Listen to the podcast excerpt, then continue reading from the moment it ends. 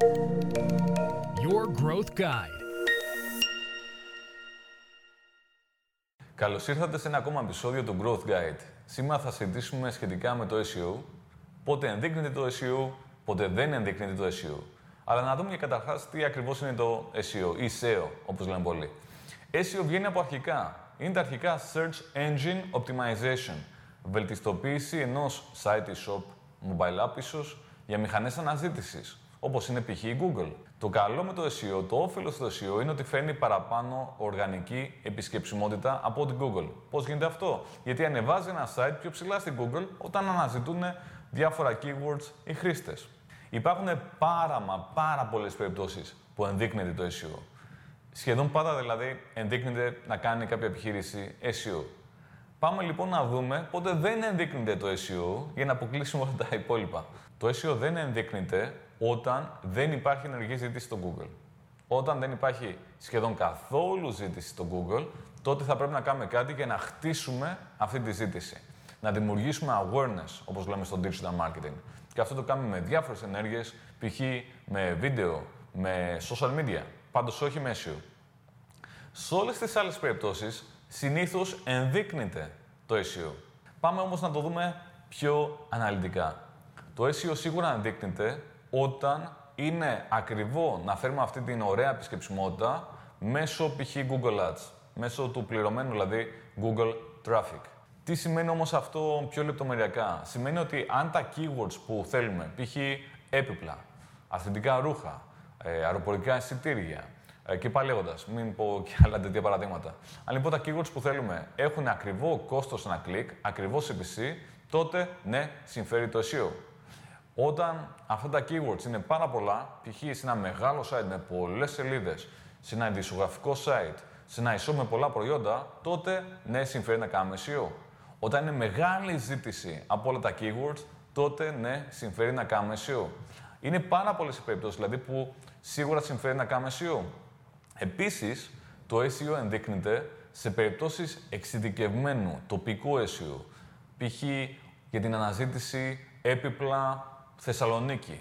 Εκεί πάμε και κάνουμε local SEO, δηλαδή μια ειδική μορφή SEO για να ανέβει στα αποτελέσματα του Google και στα αποτελέσματα τα τοπικά που βγαίνουν μέσα στο χάρτη. Αυτό είναι local SEO και εκεί συμφέρει να κάνουμε SEO.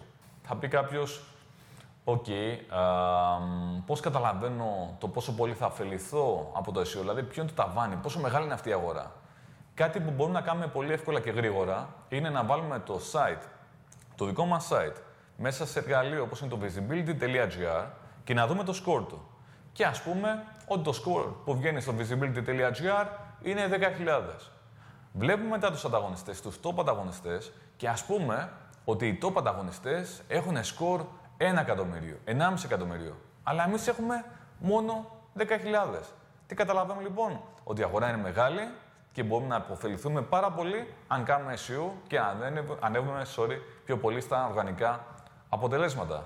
Άρα κάνουμε μια σύγκριση με top ανταγωνιστές σε εργαλεία όπως είναι το visibility και έτσι καταλαβαίνουμε το πόσο ψηλά μπορούμε να φτάσουμε. Επιχειρηματικά μιλώντας, καλό είναι να κάνουμε μια σκέψη σχετικά με το μέγεθος ωφέλειας από το SEO και ιδανικά την σχέση μεταξύ κόστους και ωφέλειας. Και πώς μπορεί να γίνει αυτό; Αυτό μπορεί να γίνει χρησιμοποιώντας ένα άλλο ωραίο εργαλείο, το Google Ads Keyword Planner. Είναι δηλαδή μέσα στο Google Ads. Πάμε λοιπόν στο Keyword Planner και ας πούμε ότι μας ενδιαφέρει η περίπτωση έπιπλα. Ας πούμε δηλαδή ότι πουλάμε έπιπλα και μάλιστα πανελλαδικά.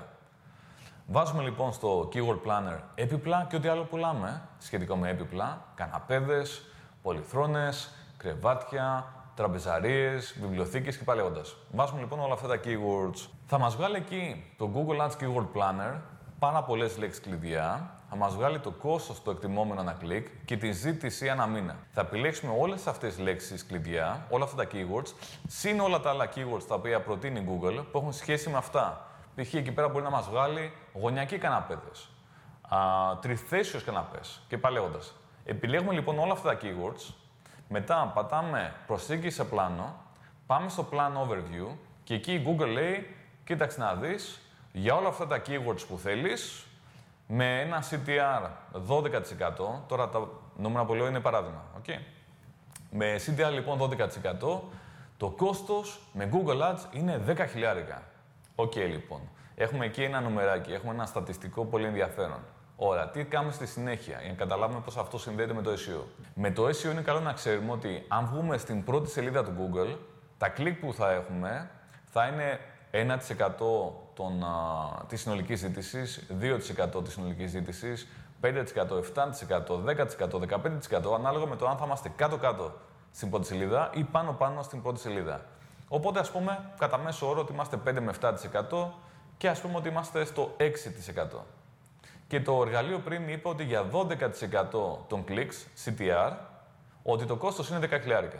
Άρα αυτό σημαίνει ότι αν θεωρητικά βγούμε στην πρώτη σελίδα, στη μέση για αυτά τα keywords, με CTR γύρω στο 6%, το κόστος, η αξία λοιπόν σε Google Ads θα ήταν πόσο; Τα μισά, 5 χιλιάρικα. Άρα εκεί καταλαβαίνουμε ότι η αξία που θα μας φέρει το SEO είναι 5 χιλιάρικα. Και σίγουρα, μα σίγουρα, το κόστος του SEO είναι κάτω από 5 χιλιάρικα το μήνα. Άρα καταλαβαίνουμε ότι σε αυτό το παράδειγμα που βλέπουμε, που είναι θεωρητικό, αλλά όχι και τόσο θεωρητικό, το SEO σίγουρα αξίζει γιατί είναι σαφώς πιο φθηνό από ότι αν θέλαμε όλο αυτό το traffic μέσω Google Ads. Έτσι λοιπόν κάνουμε μια σύγκριση κόστους-οφέλειας όσον αφορά το SEO. Τώρα, κάτι άλλο πολύ α, σημαντικό. Πάρα πολύ σημαντικό. Κάτι που αξίζει να γνωρίζουμε. Το SEO έχει θετικό συσσωρευτικό αποτέλεσμα. Compound effect του SEO. Δηλαδή, όσο πιο πολλούς μήνες ή χρόνια κάνουμε SEO, τόσο πιο πολύ ανεβαίνει η οργανική επισκεψιμότητα του site. Ένα άλλο καλό με το SEO είναι ότι όσο κάνουμε SEO, όλα πάνε καλά, ναι, σίγουρα, αλλά κάποια στιγμή μπορεί η επιχείρηση να σταματήσει να επενδύει στο SEO, εκεί δεν θα χάσει απότομα την επισκεψιμότητα όπως θα γινόταν από Google Ads. Δηλαδή, στο SEO το αποτέλεσμα που έρχεται είναι σχετικά μόνιμο. Ιδιαίτερα σε αγορές που έχουν χαμηλό ανταγωνισμό ή μέτριο ανταγωνισμό. Σε αγορές με πολύ υψηλό ανταγωνισμό, π.χ. έπιπλα που είπα πριν, ή αεροπορικά εισιτήρια, εκεί το αποτέλεσμα του SEO δεν θα μείνει για πάρα πολύ καιρό, γιατί όλοι οι ανταγωνιστές τι κάνουν, συνέχεια προσπαθούν να ανέβουν ψηλά. Αλλά σε αγορές συνηθισμένες, με μέτριο ανταγωνισμό και κάτω, το αποτέλεσμα του SEO θα είναι σχετικά μόνιμο για πάρα πολύ καιρό. Μπορεί να είναι για ένα χρόνο, μπορεί να είναι και για παραπάνω από ένα χρόνο, όπως ισχύει για πολλούς πελάτες μας. Κάτι άλλο που αξίζει να γνωρίζετε για το SEO είναι ότι υπάρχουν πολλοί χρήστες που έχουν βάλει ad blockers, δεν βλέπουν διαφημίσεις, χρήστες που αποφεύγουν να πατήσουν τις διαφημίσεις από mindset, νοοτροπία, δεν τους αρέσει.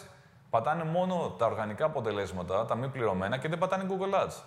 Υπάρχουν άλλοι χρήστες που σαφώς εμπιστεύονται παραπάνω τις ε, οργανικές κατατάξεις, δηλαδή τα μη πληρωμένα αποτελέσματα και μάλιστα υπάρχουν μελέτες που δείχνουν ότι οι καταναλωτές συνδέουν υψηλές κατατάξεις στο Google με πιο δυνατές εταιρείες.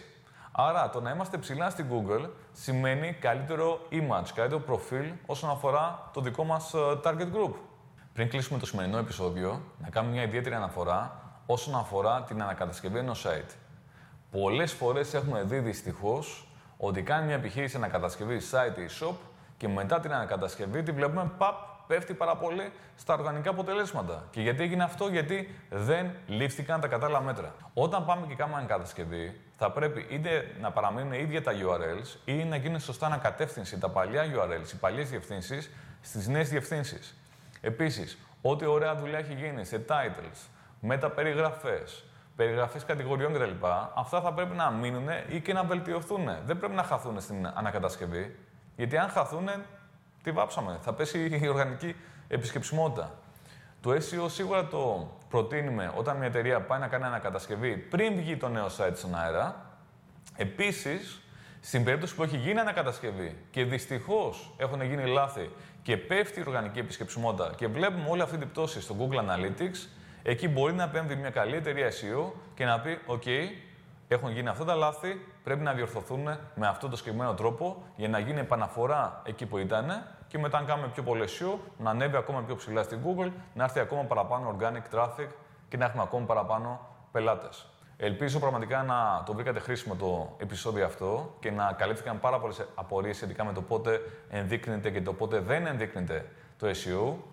Ό,τι ερωτήσεις έχετε μπορείτε και θέλω να γράψω αυτές τις ερωτήσεις κάτω στα σχόλια και θα χαρώ πάρα πολύ να απαντήσω τα σχόλια σας. Τα λέμε στο επόμενο επεισόδιο. Κάντε like, subscribe, follow και ό,τι άλλο θέλετε. Θα τα πούμε στο επόμενο. Ευχαριστώ.